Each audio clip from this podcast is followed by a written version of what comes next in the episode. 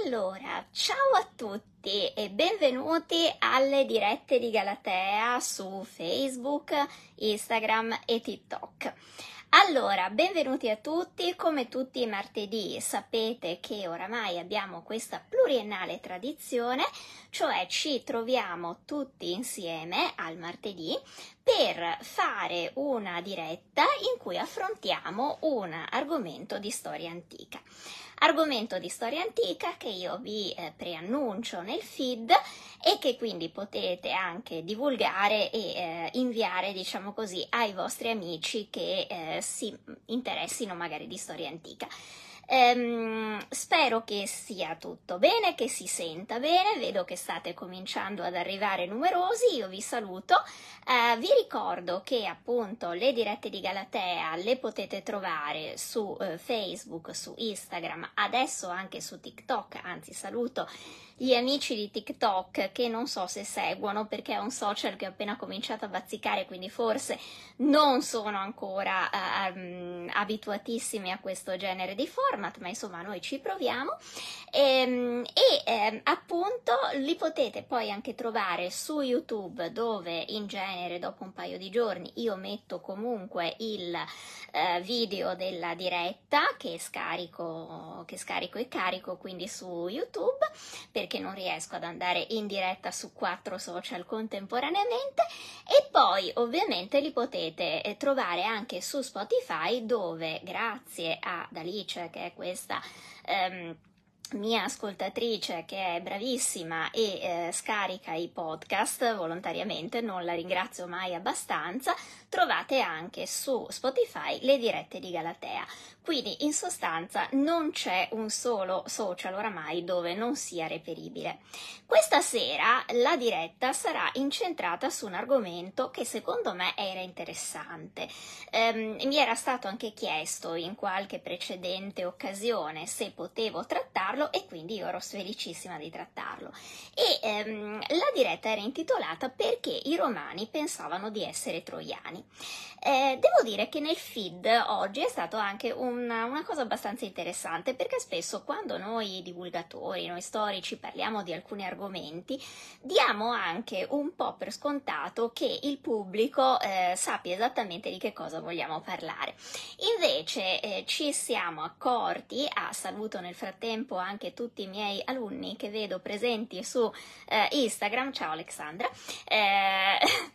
Eh, Ehm, dicevo molto spesso, eh, noi divulgatori diamo un po' per scontato che la gente capisca esattamente di che cosa vogliamo, vogliamo parlare. E quindi quando io oggi ho messo il, um, il, post in cui dicevo perché i romani pensavano di essere troiani, ho forse anche dato un po' per scontato che eh, chi mi seguisse capisse a, al volo di che cosa volevo parlare. E per questo invece ho visto che nei conventi c'era un pochino di confusione, perché molti hanno cominciato cominciato a parlare del fatto che il mito troiano sarebbe vero o falso, Enea sarebbe realmente esistito, Romolo sarebbe realmente esistito. Ma in realtà questa diretta non sarà proprio centrata su queste cose e neanche parlerà di possibili migrazioni reali dalla um, Troade, quindi dall'Asia minore, verso uh, il Lazio prima del, dell'epoca della fondazione di Roma.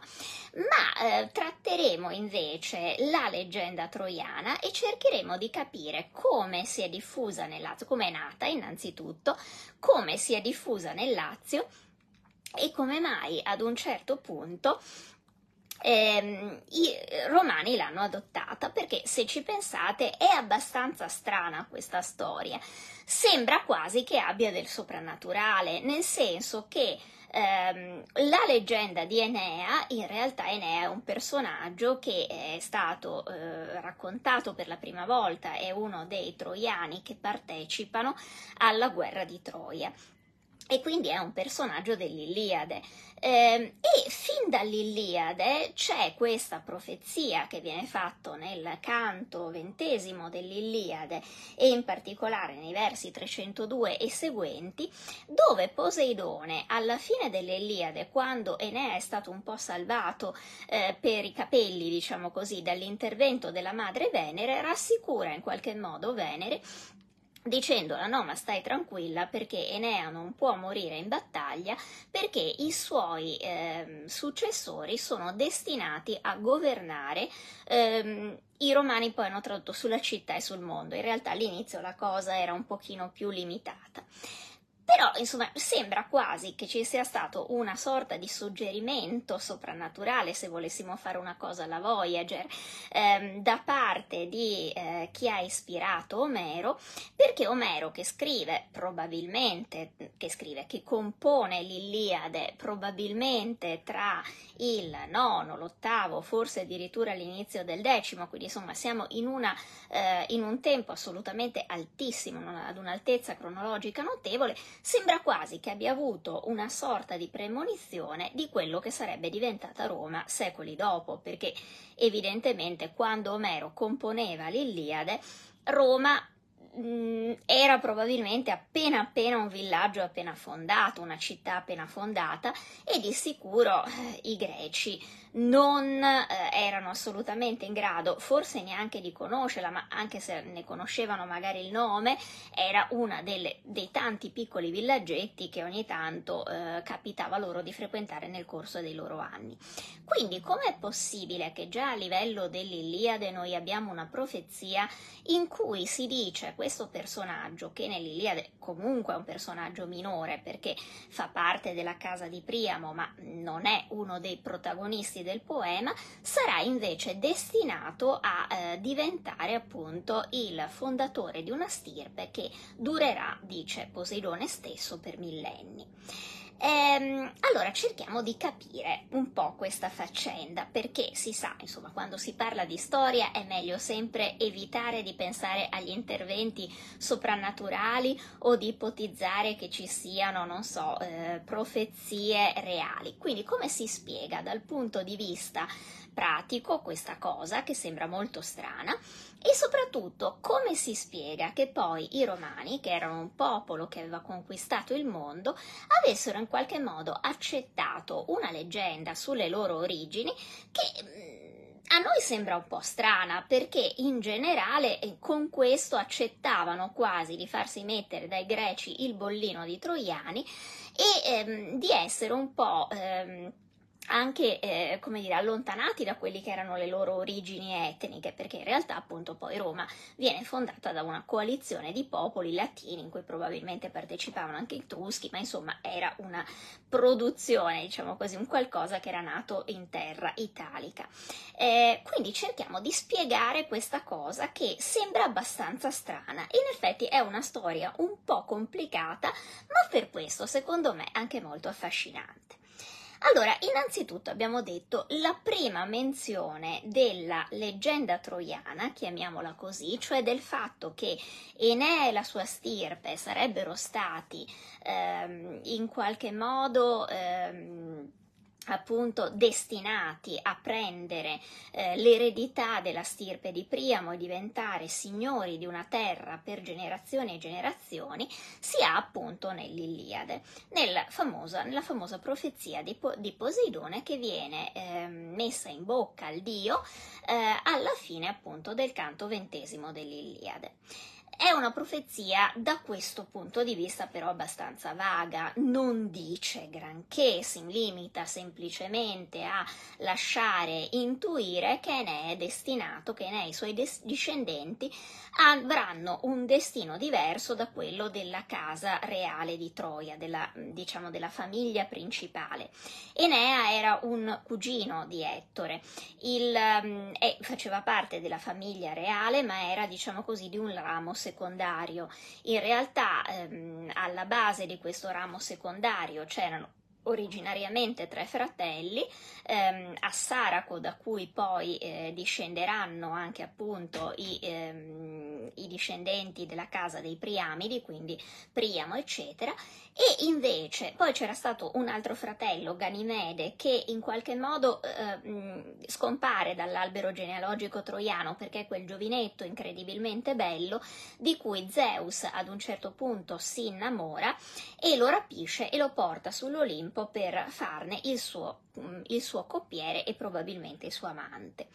Eh, l'altro, il terzo fratello, è Capi e Capi invece appunto eh, si sposa con una donna di cui non è ben chiaro il nome perché ci sono due versioni diverse e ha un figlio che è il principe Anchise. Anchise è destinato ad una sorte abbastanza ehm, particolare, nel senso che nel mito lui diventa l'amante della dea Afrodite. Afrodite lo sceglie, si innamora di lui, mentre eh, lo vede pascolare sull'Ida le, eh, greggi del, mm, le greggi di famiglia, perché ovviamente lui comunque era un principe troiano, si innamora di questo giovane, si presenta a lui sotto mentite spoglie fingendo di essere la figlia del re Otreo che era il re di Frigia, lo seduce perché è pur sempre Afrodite, quindi diede no, non è possibile, e ehm, diciamo così i due hanno una storia e Afrodite appunto resta incinta di quello che sarà il nostro Enea. Come vada a finire questa storia non è chiarissimo, nel senso che le versioni ehm, sono leggermente diverse. Si sa soltanto che ad un certo punto Anchise viene fulminato da Zeus. Viene colpito dalla folgore di Zeus, secondo alcune versioni, perché ehm, Zeus appunto non approvava questo legame eh, tra Afrodite ed un mortale. Si sa che eh, Zeus non vede mai molto di buon occhio il fatto che le dee si mischino con i mortali, gli dei lo fanno quasi sempre invece con le mortali.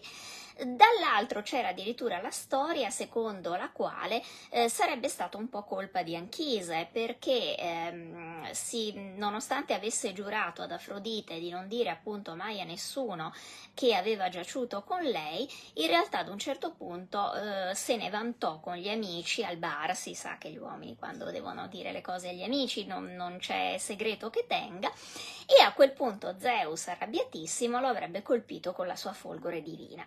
Va detto che ad Anchise, nonostante questa situazione, se la cava anche abbastanza bene, perché in genere eh, quando si veniva colpiti dalla, dalla folgore divina, eh, diciamo così, ehm, eh, si rimaneva uccisi, mentre Anchise una sorta, mm, ha una sorte un po' più fortunata, nel senso che viene colpito, rimane eh, sciancato, rimane colpito alle gambe, non riuscirà mai più a camminare, ma rimane rimane vivo, eh, secondo appunto alcune leggende, alcune varianti del mito, perché sarebbe stata Afrodite a proteggerlo proprio perché era innamorata di lui, non voleva che eh, Zeus lo uccidesse.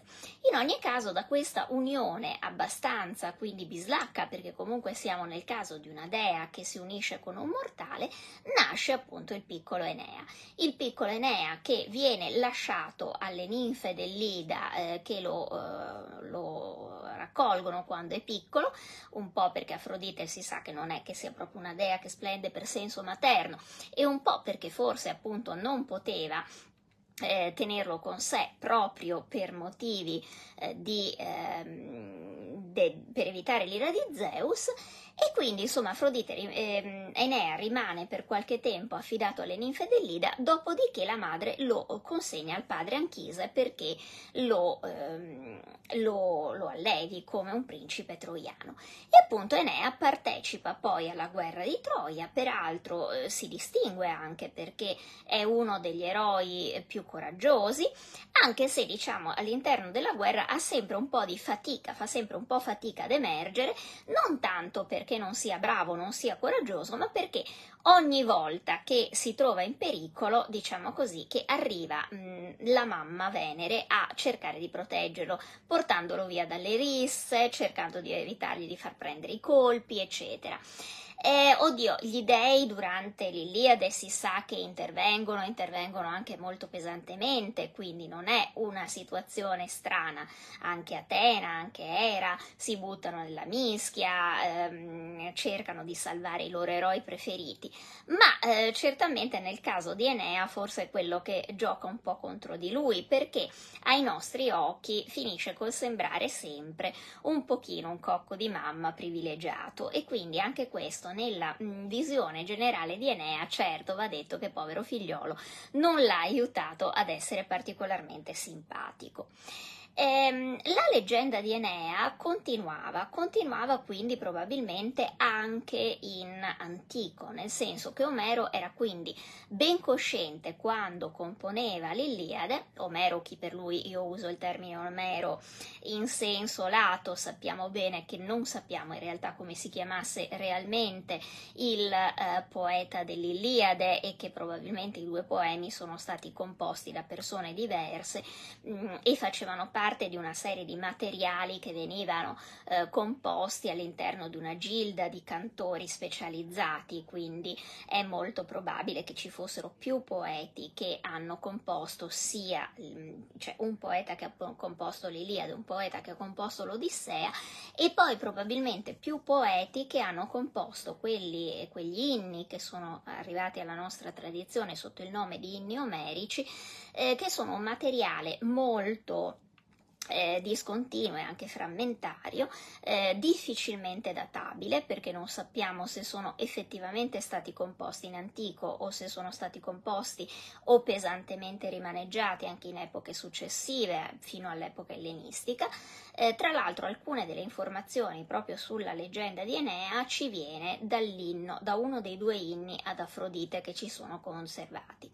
Eh, l'inno ad Afrodite è stato appunto conservato all'interno della raccolta degli inni omerici. Ehm,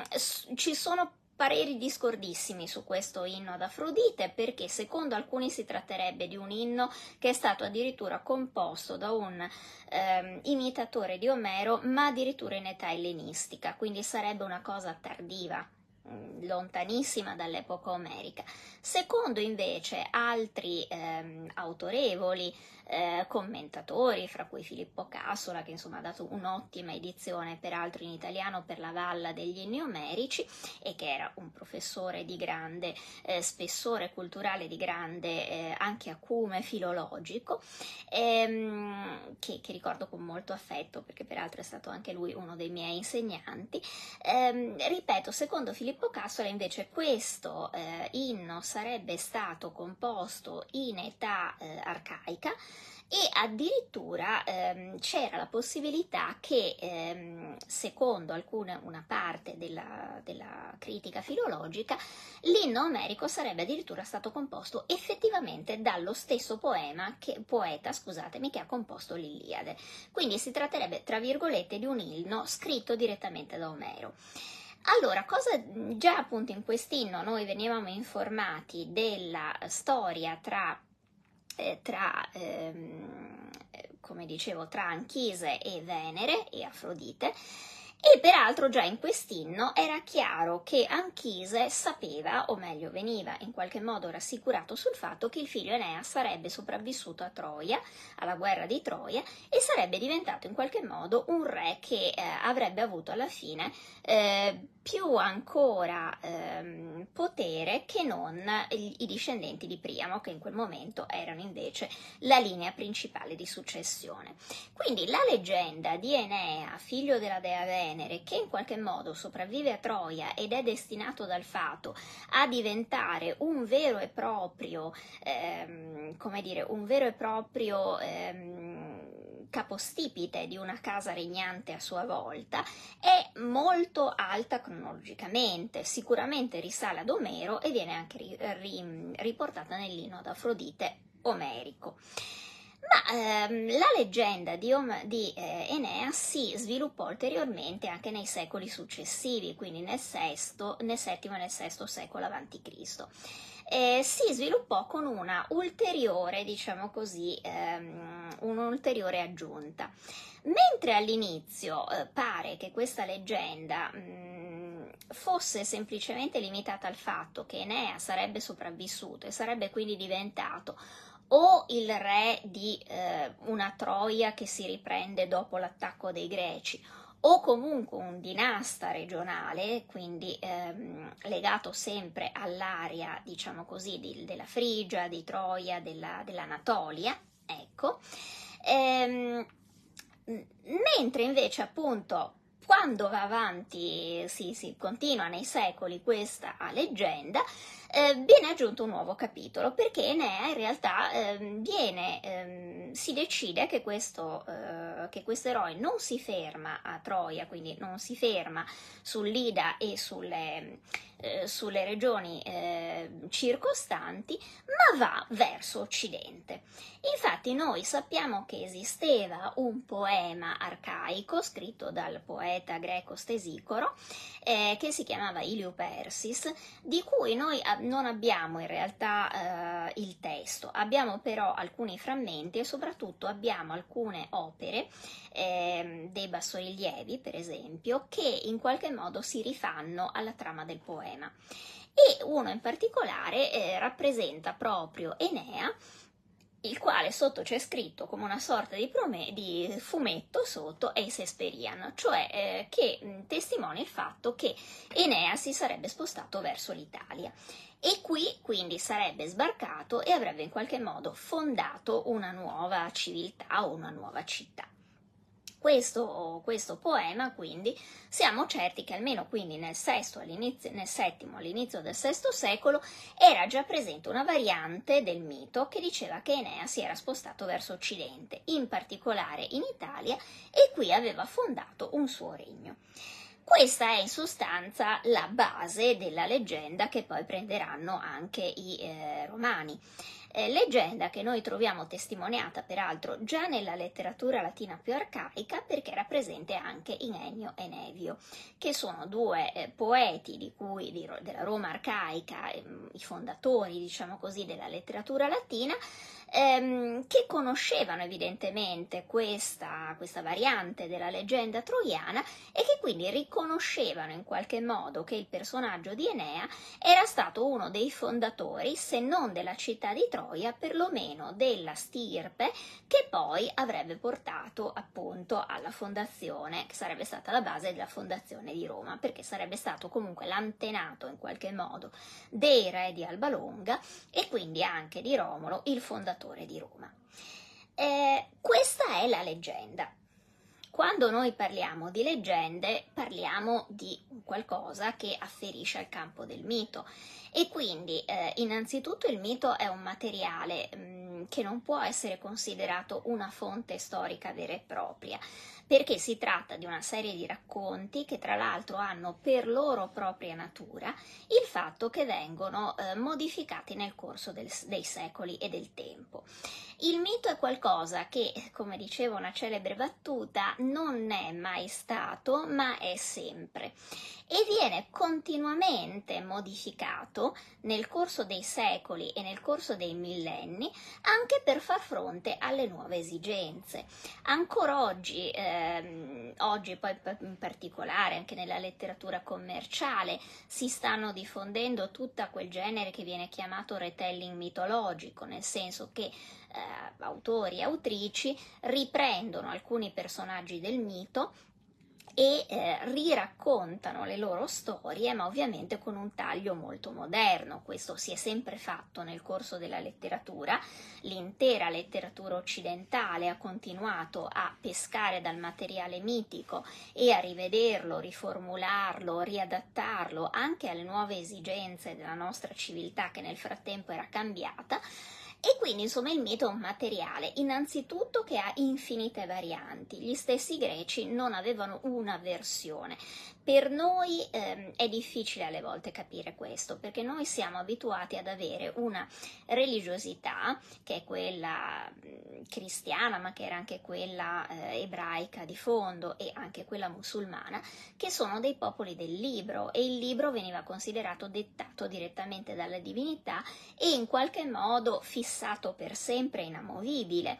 Eh, mentre i popoli antichi, greci e latini, non avevano questo rapporto con il mito, eh, erano sì delle storie sacre, ma erano delle storie sacre che potevano essere continuamente modificate, reinterpretate, anche in parte cambiate a seconda delle esigenze, che potevano essere delle esigenze religiose, eh, cioè spiegare per esempio perché si erano cambiati certi miti, perché si facevano certe operazioni, eccetera, ma potevano essere anche banalmente delle operazioni politiche, cioè molto spesso i miti, anzi quasi sempre, i miti venivano riadattati sulla base di quelle che erano le esigenze politiche della città o dello Stato che decideva di usare quel mito per una sua particolare esigenza.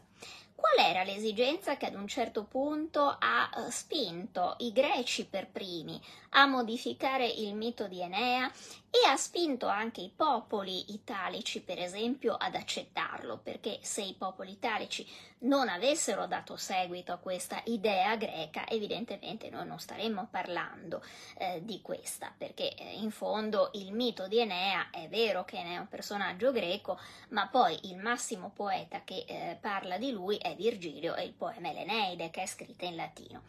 eh, bisogna un po' capire la mentalità che c'era dietro tutto questo ed è importante capirla perché se uno non capisce questo tipo di mentalità fa proprio fatica a capire anche il perché e il come questi miti venivano usati. Allora, Innanzitutto abbiamo detto che all'inizio, eh, nella prima formulazione più antica che noi intuiamo del mito dall'Iliade, Enea era un personaggio che era destinato a sopravvivere, bene o male, alla caduta di Troia, che era un fatto eh, innegabile perché eh, tutti sapevano che la città era stata mh, mm, coinvolta da questa guerra ed era stata distrutta, sopravviveva e era destinato quindi a fondare una propria dinastia. Eh, ma come e dove? Allora, noi possiamo interpretare, eh, cioè per capire cosa, cosa probabilmente, eh, qual era questa versione originale, scusate, devo bere un pochino di acqua, se no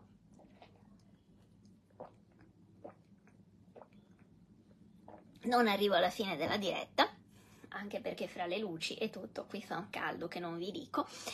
Allora, come vi dicevo, la, la, mm, diciamo così, la versione più antica che noi siamo in grado di ricostruire, siamo in grado di ricostruirla appunto partendo dalla profezia di Poseidone che viene riferita nell'Iliade e mm, ri, eh, rimettendo assieme, andando a ripescare altre fonti molto minoritarie e non facilissime da consultare, eh, che ci parlano di quello che successe nell'area della Frigia e quindi dell'attuale Anatolia, Turchia per capirci, eh, tra la fine dell'epoca micenea e l'inizio dell'epoca arcaica. Ehm, allora, mh, mm,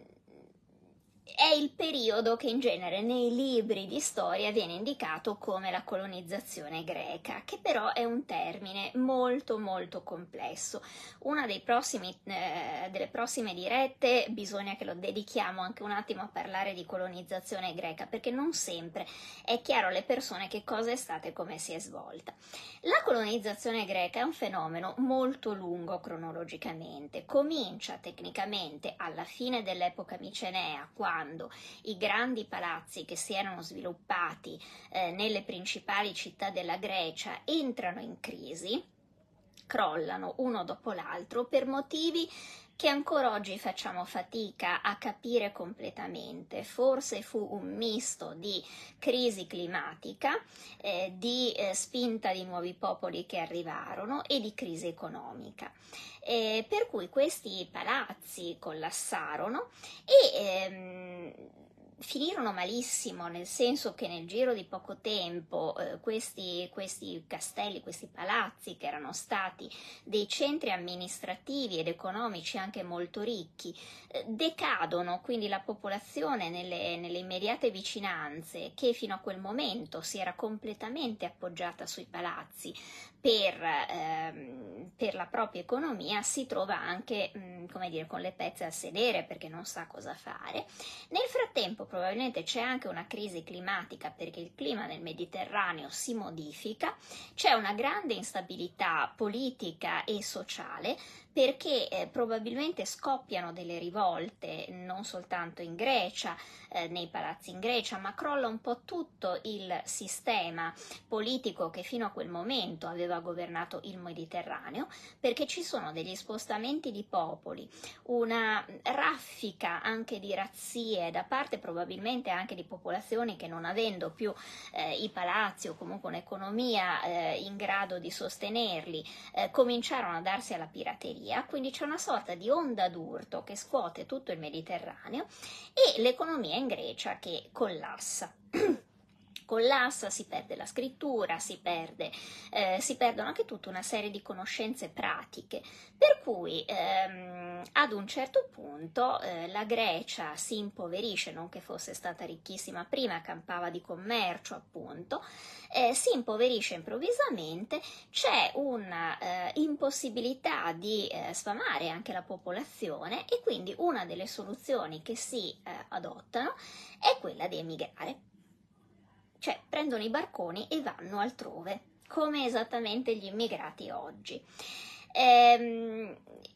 in sostanza la civiltà occidentale comincia proprio con una grande migrazione di poveri disgraziati che non riuscendo a campare a casa loro decidono di cercare di trovare rifugio in, altre, in, altre, eh, in altri luoghi. Non sempre vengono peraltro eh, accettati pacificamente, è una, è una cosa molto complicata ed è ovviamente fatta anche di tantissimi tentativi andati a vuoto, un po' perché le colonie non partono, un po' perché eh, ehm, riuscire a fondare delle colonie sulle coste, per esempio dell'Asia minore, non era così facile perché lì c'erano già dei regni organizzati, quindi non sempre i greci venivano ovviamente accettati a braccia aperte, esattamente come oggi gli immigrati quando sbarcano da noi, ehm, però appunto soprattutto la parte dell'Asia minore viene, viene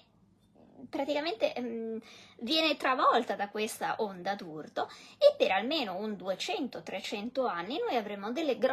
spost- spost- dei grossi spostamenti di popolazione, soprattutto di popolazione che faceva parte di una particolare tribù dei greci, o meglio degli elleni, eh, che erano gli ioni. Noi siamo abituati a considerare i greci greci, peraltro loro neanche si chiamavano greci, si chiamavano elleni. Gli elleni erano suddivisi in... Mm, in quattro tribù principali. Gli Ioni erano eh, la tribù che per esempio poi eh, è quella che abiterà anche l'Attica, quindi gli Ateniesi sono di origine ionica, ma gli ioni, diciamo così, si spostano in massa verso uh, l'Anatolia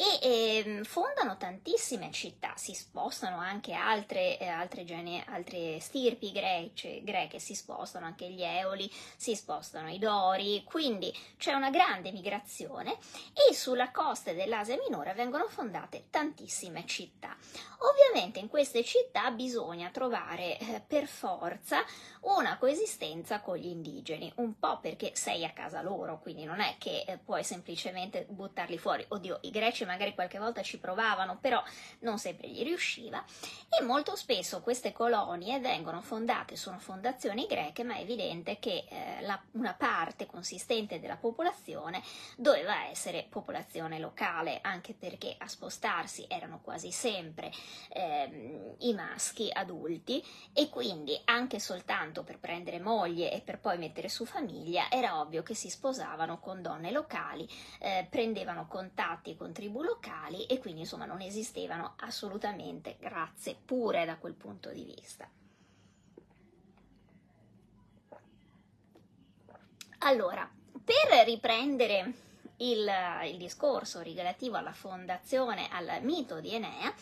dobbiamo rifarci a delle notizie che ci vengono da Dionisio di Calcide, che è un erudito del IV secolo a.C., di cui mh, credo che nessuno di voi, tranne quelli che hanno forse fatto eh, studi classici, ab- hanno mai sentito parlare, giustamente perché non è che sia un grande storico greco, ma fu sostanzialmente la fonte di un altro storico greco importante che era Dionigi di Alicarnasso. Dionisio di Calcide racconta eh, in una delle sue, delle sue, opere che furono consultate da Dionigi di Alicarnasso, non abbiamo quindi molto probabilmente le opere di Dionigi di Calcide, eh, di Dionisio di Calcide, scusatemi, ma abbiamo delle citazioni all'interno di Dionigi di Alicarnasso, spero di non farvi troppa confusione con tutti questi nomi. Diciamo così, Dionisio di Calcide ci dà l'informazione che esistevano nella Frigia, quindi nella parte, diciamo così, dell'attuale Turchia, all'incirca Greca, dove eh, c'era anche Troia, eh, 12 città eh, chiamano sempre nei momenti meno adatti, ovviamente, quando sto facendo le dirette, scusatemi. allora, eh, come dicevo, quindi fanno delle, mm, c'è questa notizia che ci viene data eh, da eh, Dioniso di Calcide che nella Frigia esistevano ben 12 città eh, che quindi probabilmente costituivano anche una sorta di unità politico-amministrativa mm, o tribale, per quanto eh, magari abbastanza embrionale, che eh, ritenevano di essere state fondate da Acamante, da Ascanio o comunque da membri della famiglia reale troiana. Addirittura alcune rivendicavano la nascita, eh, cioè la loro discendenza, la loro fondazione da um, Astianatte, che era il figlio di, er- di Ettore che noi invece sappiamo benissimo dalla tradizione eh, greca che non avrebbe potuto fondare niente perché secondo la versione che poi ci è stata tramandata soprattutto dalle troiane di Euripide, eh, il piccolo viene ammazzato eh, quando gli Achei prendono Troia, lo buttano giù dalle mura eh, per evitare che appunto possa rimanere in vita un erede diretto di Ettore. Eh, quindi esistevano queste 12 città all'interno della Frigia antica che rivendicavano invece il fatto di essere state fondate da personaggi afferenti alla casa troiana dopo la caduta di Troia. E in particolare esisteva una dinastia eh, che ehm, era ehm, insediata in epoca, in epoca, storica, quindi nell'ottavo, nel settimo, sesto secolo, a Shepsi, che era una città eh, una colonia greca che, era, ehm, che, era, stata fondata appunto nella Troade, ma eh, dove appunto eh, Dioniso di Calcide ci dice che i più antichi reggitori di questa città erano una famiglia aristocratica che ehm, rivendicava la discendenza da Enea. Quindi, secondo questo mito, Enea, una volta salvatosi da Troia, come anche lo stesso Virgilio dice nell'Eneide, si rifugiò per un periodo nel monte Ida, solo che dopo appunto eh, Virgilio segue l'idea segue la versione secondo la quale Enea avrebbe preso le barche e sarebbe andato appunto verso eh, occidente, verso l'Italia, mentre eh, questi principi locali eh, pensavano che appunto rivendicavano l'idea che Enea invece si fosse prima formato sull'Ida, avesse raccolto lì tutti gli troiani ehm, in qualche modo scampati alla distruzione di Troia e poi avesse fondato Scepsi ed altre città, eh, fondando quindi una dinastia indipendente. Ehm, quindi, cosa ci dice tutto questo? Che ne era rimasto, era rimasto lì? No, perché appunto noi non siamo assolutamente certi che Enea sia un personaggio storico reale, anzi probabilmente non lo era. Eh, ma possiamo immaginare che questi dinasti, che questi principotti locali, come li chiamava Cassola, eh, che avevano fondato o che comunque avevano preso il potere a Scepsi e nelle altre città, che poi divennero colonie milesie, per cui si ehm, aprirono alla frequentazione con i greci, ehm, si presentassero come discendenti di questo mitico principe troiano. E probabilmente anche gli stessi milesi, per mh, trovare un modus vivendi con questo, queste famiglie indigene che probabilmente avevano comunque anche soldi e potere, eh, decisero di accettare questa versione, cioè fecero finta di crederci, o magari ci credevano anche davvero, chissà, ehm, per pro bono pacis, per evitare di litigare, perché comunque a quel punto si comincia a sviluppare una modalità che resterà, mh, mm, che resterà molto... Eh, molto utile ai greci quando tenteranno di colonizzare o di allargare la loro influenza economica su determinati territori. Cioè, eh, i greci, lo sappiamo, non erano un popolo particolarmente aperto nei confronti degli stranieri. Um, al contrario dei romani, che invece saranno sempre molto aperti, i greci, diciamo così, erano un po' di braccino corto da quel punto di vista e anche abbastanza presuntuosi, per cui non avrebbero mai accettato che un popolo barbaro potesse essere considerato um, di stirpe greca eh, perché proprio per loro era una sorta di taglio netto fra i greci e tutti gli altri. Però, diciamo così, eh, potevano non essere di stirpe grecia, greca gli indigeni che incontravano nel loro cammino, ma se trovavano che non erano particolarmente selvaggi e che quindi erano in grado, anche magari erano già ellenizzati, perché appunto era molto facile che soprattutto le elite, eh, anche medio orientali dell'epoca, eh, comunque parlassero il greco, avessero eh, rudimenti di cultura greca, eh, spesso alcuni anche frequentavano scuole greche, quindi in qualche modo erano molto ellenizzati e quindi cosa si faceva? Si diceva, beh, non sei proprio greco, però però fra tutti i barbari sei quello meno barbaro e sai perché sei così meno barbaro degli altri? Perché tu in realtà sei un discendente dei troiani, che fra tutti i barbari erano comunque quelli più vicini ai greci, perché anche nell'Iliade, anche nell'Odissea, quando, soprattutto nell'Iliade, diciamo così, quando i greci hanno a che fare con i troiani, quello che stupisce è che in realtà non è che siano poi così differenti. Cioè, innanzitutto è stranissimo perché nell'Iliade si capiscono perfettamente quando parlano. Quindi addirittura tu hai l'impressione che parlassero la stessa lingua. E, ehm, e, comunque venerano gli stessi dei, hanno uno stile di vita molto simile, ehm, cioè i, i troiani nell'Iliade non vengono mai raccontati come una civiltà altra e incomprensibile, sembrano quasi greci. Tant'è vero che secondo le ultime ipotesi eh, avanzate anche recentemente, riportate anche da Godard, ehm, sulla base della, della, mm, degli ultimi ritrovamenti degli archivi di Troia, eh, l'ipotesi era che forse la popolazione troiana era di origine frigia o di origine anatolica, ma la città contro cui si è consumata questa famosa spedizione greca addirittura era forse ehm, una città governata da una dinastia micenea, per cui in realtà la guerra di Troia che noi conosciamo non sarebbe affatto, come ce l'hanno raccontata per secoli, una sorta di scontro tra civiltà differenti, ma sarebbe una sorta di guerra civile all'interno della stessa civiltà, quindi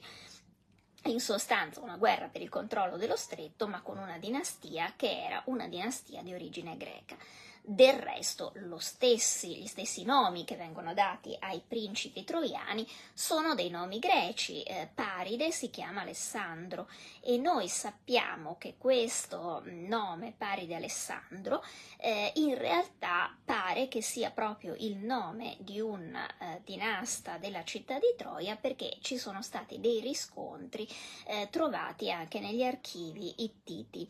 gli Ittiti in quel momento governavano quella parte dell'Asia minore, quindi sarebbe un'ulteriore prova, sempre che eh, il nome sia stato traslitterato in maniera corretta, perché anche su questo c'è sempre stata una grande polemica tra i filologi e gli ittitologi.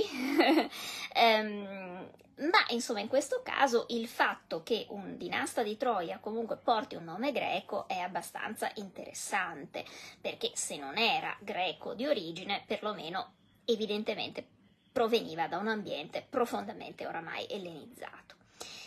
Allora, che cosa stavamo dicendo? Quindi eh, che probabilmente il mito troiano divenne una sorta di moneta di scambio, una moneta propagandistica. Quando i greci volevano in qualche modo ehm, prendersi o cominciare un dialogo con una controparte indigena e mm, questa controparte in qualche modo riconoscevano che non era proprio una tribù, ehm, una tribù diciamo così primitiva eh, che andava soltanto assoggettata, ma era un, un, un indigeno che aveva dei livelli di, so, di, di civiltà pari qualche volta anche superiori a quelli dei greci, perché non dimentichiamo che questi trattavano con Lidi, trattavano con persiani, con gente, con egiziani, cioè con gente che aveva millenni di storia alle spalle. I greci da quel punto di vista erano quasi dei parvenus. Allora, quando si trovavano in questi contesti, per, diciamo così, facilitare anche i rapporti con gli indigeni, molto spesso e anche forse giustificare ai greci dell'entroterra, ehm, il fatto che loro avessero dei rapporti amichevoli con questi indigeni, eh, si spendevano, diciamo così, la moneta del mito troiano, cioè ti dicevano, vabbè, Ehm, noi andiamo lì, abbiamo dei rapporti, li trattiamo come dei pari, ma tenete presente che insomma, non è che sono dei buzzuri, dei bubulcus, degli indigeni con, con l'anello al naso, sono in realtà i discendenti dei troiani che si sono sparpagliati nel mondo e quindi insomma li trattiamo come se fossero, diciamo così, delle controparti al nostro livello perché in fondo lo sono. Già ai tempi di Omero ci diceva che Micenei e Troiani erano eh, allo stesso livello, quindi noi ci comportiamo esattamente come i nostri antenati. A questo punto eh, questa moneta di scambio funzionava benissimo, funziona benissimo in Asia Minore, dove appunto vediamo che comunque il mito di Troia viene continuato ad usare con le popolazioni locali, rimane vivo anche se Troia mh, oramai è una città eh, distrutta perché eh, resterà appunto resterà soltanto eh, per tutta l'epoca classica resterà soltanto un tempio e un altare dove c'era la città di Troia antica, però la sua memoria viene conservata e appunto questo processo, visto che ha funzionato benissimo in Asia Minore, dove peraltro Ioni, Milesi, Eoli e tutti gli altri greci riescono a trovare un modus vivendi con le popolazioni, ehm, con le popolazioni locali, anche grazie all'uso di questi miti che fanno un po' da tramite,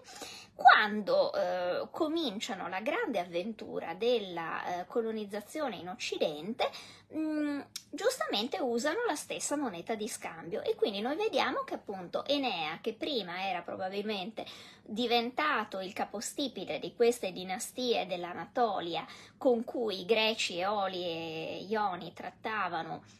all'epoca della prima ondata di colonizzazione, che è quella che appunto investe le coste dell'Anatolia, quando comincia la seconda ondata di colonizzazione, quella che invece si sposta verso occidente, anche Enea viene preso e viene spostato su scenari occidentali.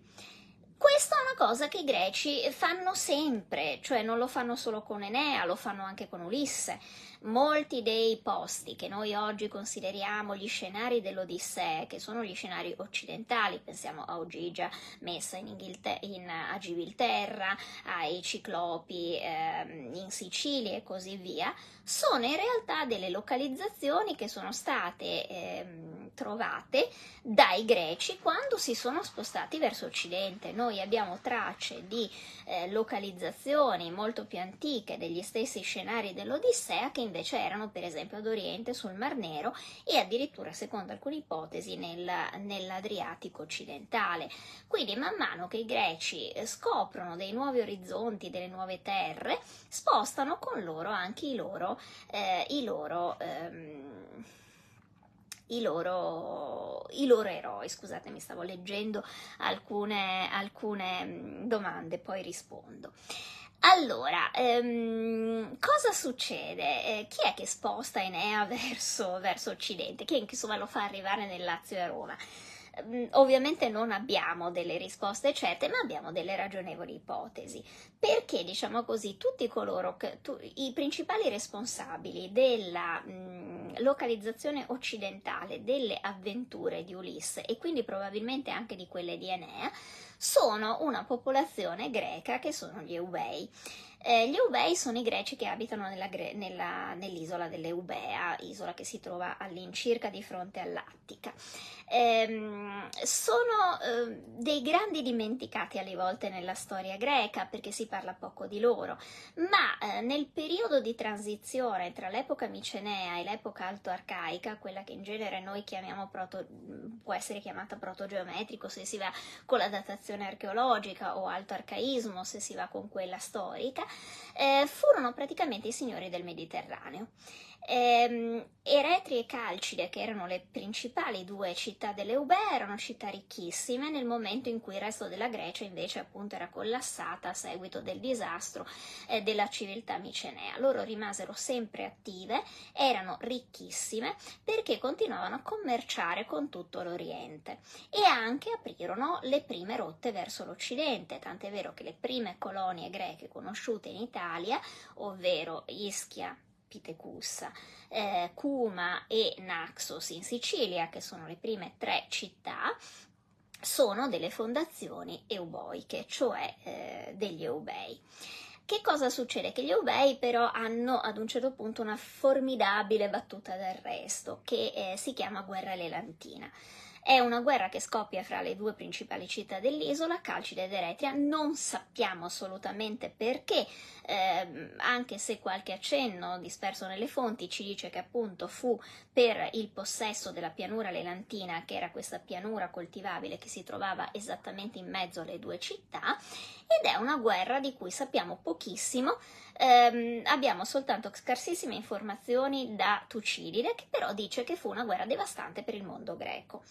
perché eh, Calcide ed Eretria erano due città su un'isoletta abbastanza anche piccola, diciamo, rispetto al resto del mondo, ma avevano una rete di in- alleanze internazionali che andava dai Corinzi agli Ateniesi a probabilmente altre città della Grecia, sicché nel momento in cui si scontrano tra di loro, probabilmente queste alleanze internazionali ehm, entrano in gioco e questa guerra lelantina, da quello che capiamo, si trasforma in una sorta di prima guerra mondiale del mondo greco. Eh, entrano in guerra tutti, si scontrano per un lungo periodo, eh, alla fine, da quello che riusciamo a capire, Eretria vince, però ehm, diciamo così è una vittoria di Pirro perché in realtà per vincere questa guerra ehm, hanno messo le due città eh, talmente tante, tanta foga e anche tante risorse che alla fine ne escono entrambe, eh, entrambe distrutte economicamente. Tant'è vero che,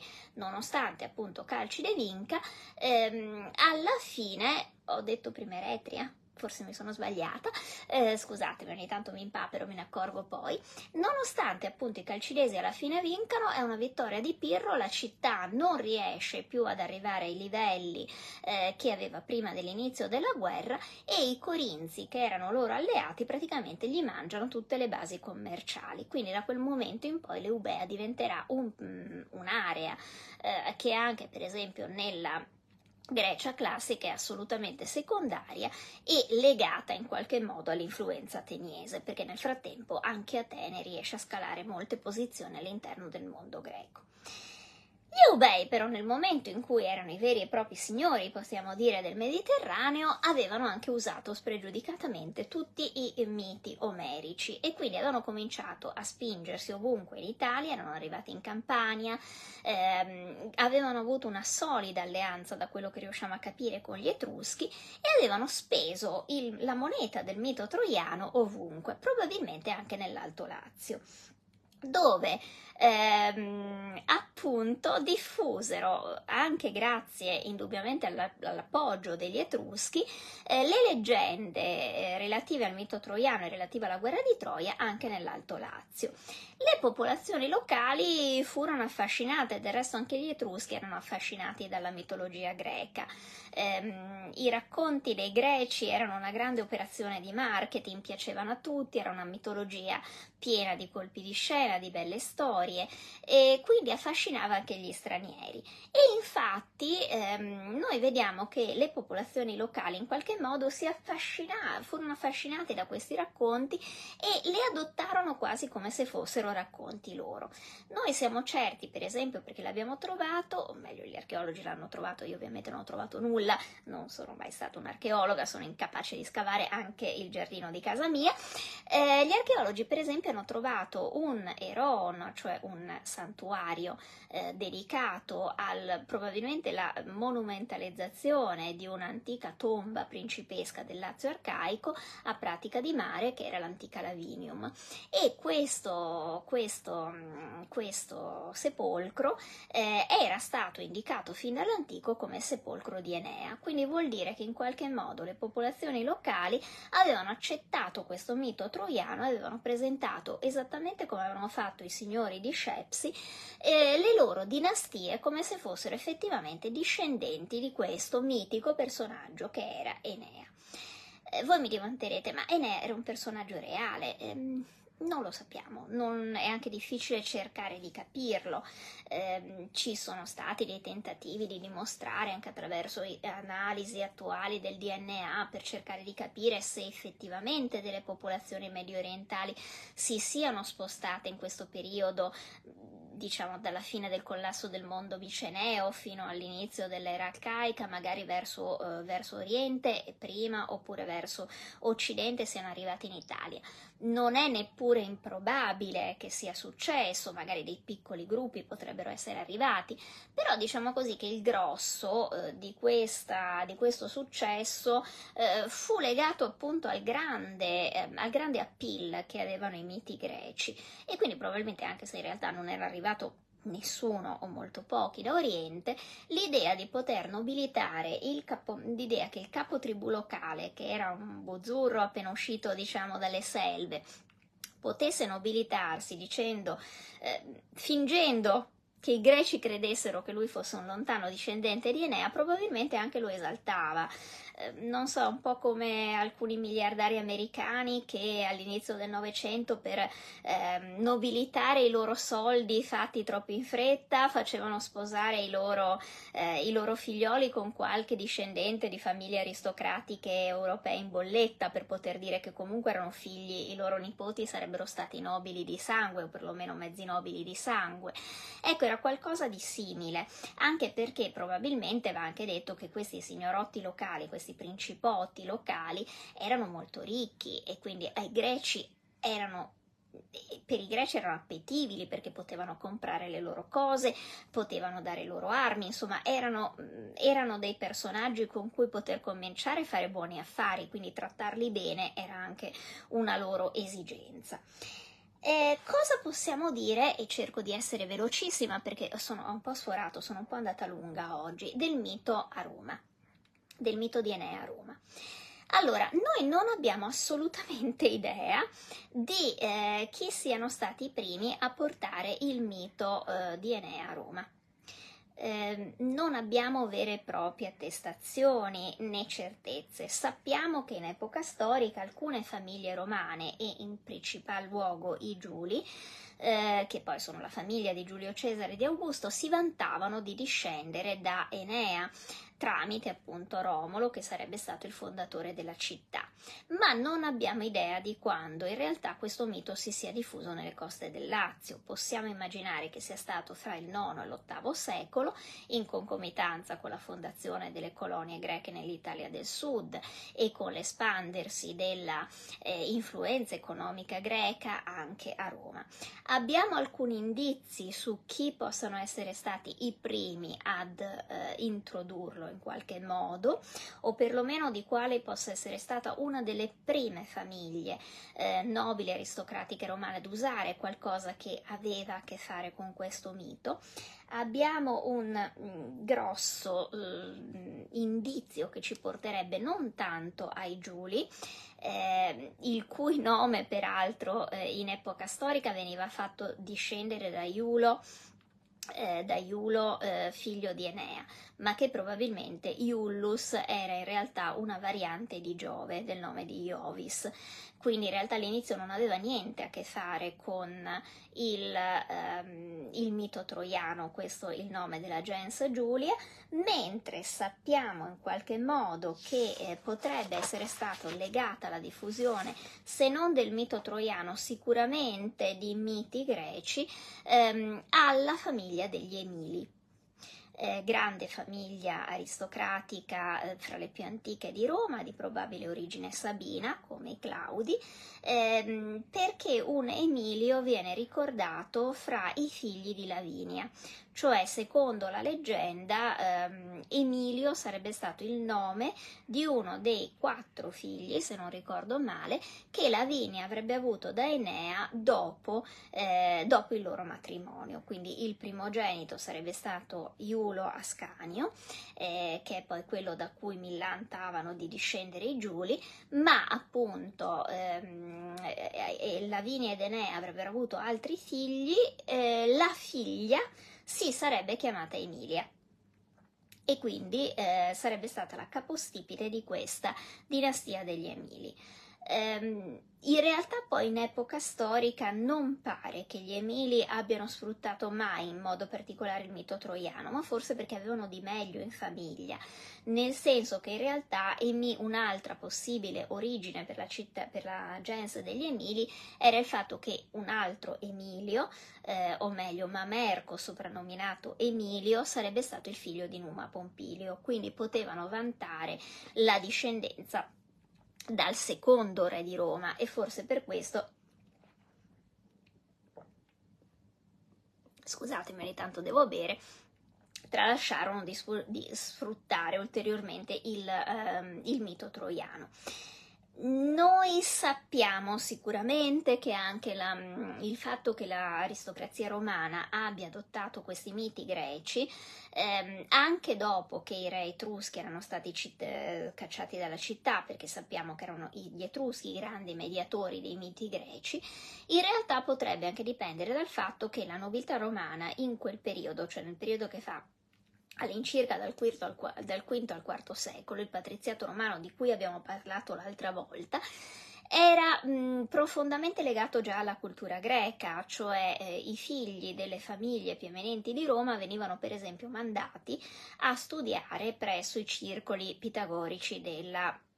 dell'Italia del Sud. Eh, questo è appunto testimoniato per gli Emili, ma era probabilmente anche eh, vero per molte altre famiglie aristocratiche di quell'epoca, perché ehm, insomma mandare eh, i ragazzi a studiare dei pitagorici era un po' come oggi mandarli, non so, nel collegio in Svizzera, eh, rappresentava il top di gamma per l'istruzione del tempo. Noi sappiamo che Pitagora era considerato un punto di riferimento per, ehm, per l'Italia di quel tempo, per la Roma di quel tempo, tant'è vero che nel foro romano c'era una statua di Pitagora, peraltro vicino ad una statua di Alcibiade, perché un altro delle cose che si sottovaluta sempre in questo periodo è il fatto che etruschi e probabilmente anche latini e romani ehm, fra il V e il IV secolo sono alleati di Atene. Noi abbiamo notizie per esempio di contingenti etruschi che furono usati dagli ateniesi nel corso della guerra del Peloponneso